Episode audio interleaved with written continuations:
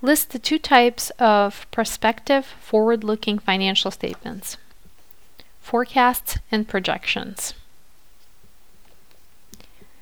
Describe the structure of an examination or review report on pro forma financial information.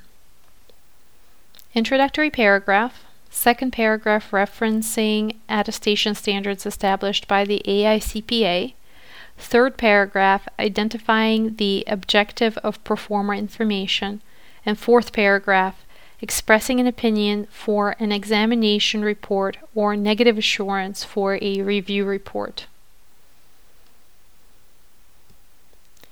List the two types of engagements related to pro forma information examination or review. Describe the structure of the examination report on compliance attestation. An introductory paragraph which lists specific compliance requirements. The scope paragraph referencing attestation standards established by the AICPA. And opinion paragraph. What is the effect of material noncompliance on the examination report?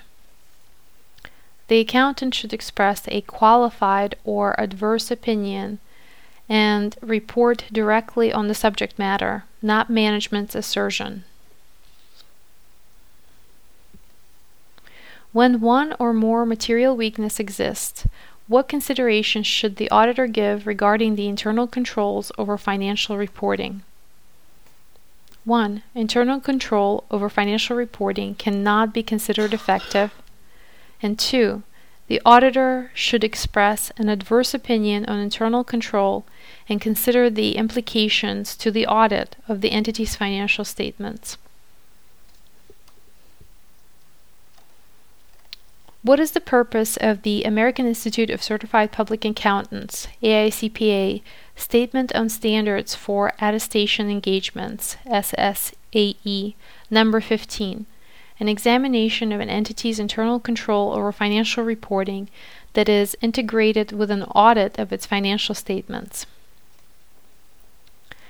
The AICPA issued SSAE number 15 to supersede an earlier SSAE and thereby more closely align AICPA standards when an auditor is reporting on internal control over financial reporting for a non issuer with the standards of the PCAOB applicable to audits of issuers, which would be an auditing standard number 5.